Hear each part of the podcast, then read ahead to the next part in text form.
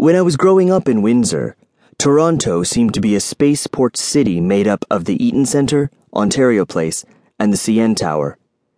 It had subways that ran like an electric bloodstream underneath the city, promising total freedom and complete mobility. The city I saw on occasional visits was all a clockwork orange style modernism. Yet through the gaps, I'd catch glimpses of row houses, ravines, and streets like Dundas or Davenport that weren't space age at all. These places seemed like a kind of remixed British colonial landscape, and I didn't know how they fit with the Toronto I thought I knew. The city was asking to be explored. When I moved here in 2000, I realized that my internal Toronto map had big blank spots. Not knowing where the streets ended made me nervous, so I started walking. I walked out to the beach and the Kingsway, negotiated the path system, tried to make it across Rosedale without ending up where I started, and forgot about food and water as the city distracted me. In short, I turned into a flaneur, someone who wanders the city with the sole purpose of paying attention to it. I've been taking notes for this book ever since. In the beginning, I wrote down what I saw on my walks and emailed these thoughts and dispatches to friends. Some asked to be taken off my list, but I kept walking and trying to figure out how this city works, who's here, how it's all put together, what's a street or two over, where the curve in the road leads, and ultimately, what Toronto means. I'll likely never completely figure out that last point, so I'll keep walking.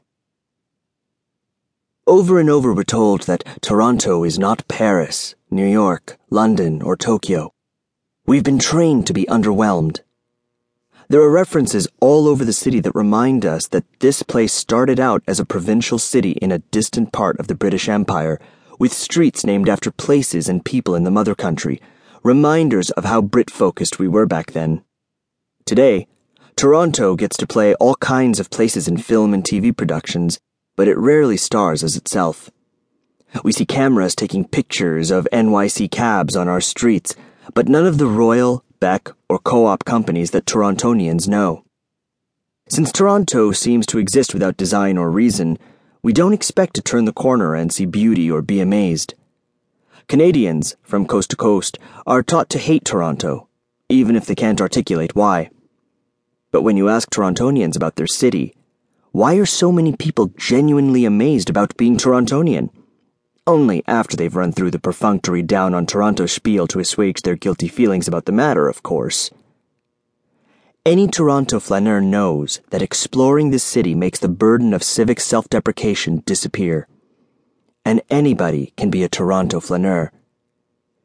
More people should take the opportunity because this city is more than the sum of its parts, and those parts can be found only on foot. As American essayist Rebecca Solnit wrote in her book, Wanderlust A History of Walking, cities move at the speed of walking. A flaneur is anyone who wanders and watches the city. The 19th century French poet Charles Baudelaire called the flaneur a perfect idler and a passionate observer. Baudelaire was a flaneur himself, and, when he wasn't writing poems and spending his trust fund on dandy outfits and opium, he drifted through the streets of Paris. Later, philosopher Walter Benjamin collected a chunk of thoughts on the idea of the flaneur in his epic volume of notes on Paris, The Arcades Project. The flaneur wanders the city, slightly invisible, just on the outside of everything. He or she observes from an anonymous perspective. That invisibility can disappear, however, if your gender is a little more female or your skin color a shade or two away from white.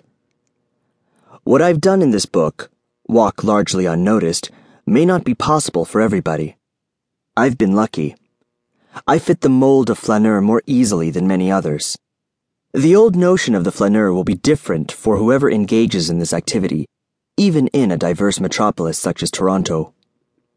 But that doesn't mean that other flaneurs can't carve out ways to navigate the city comfortably, recording their own insights and noticing the ways their own particular bodies and histories interact with the cityscape.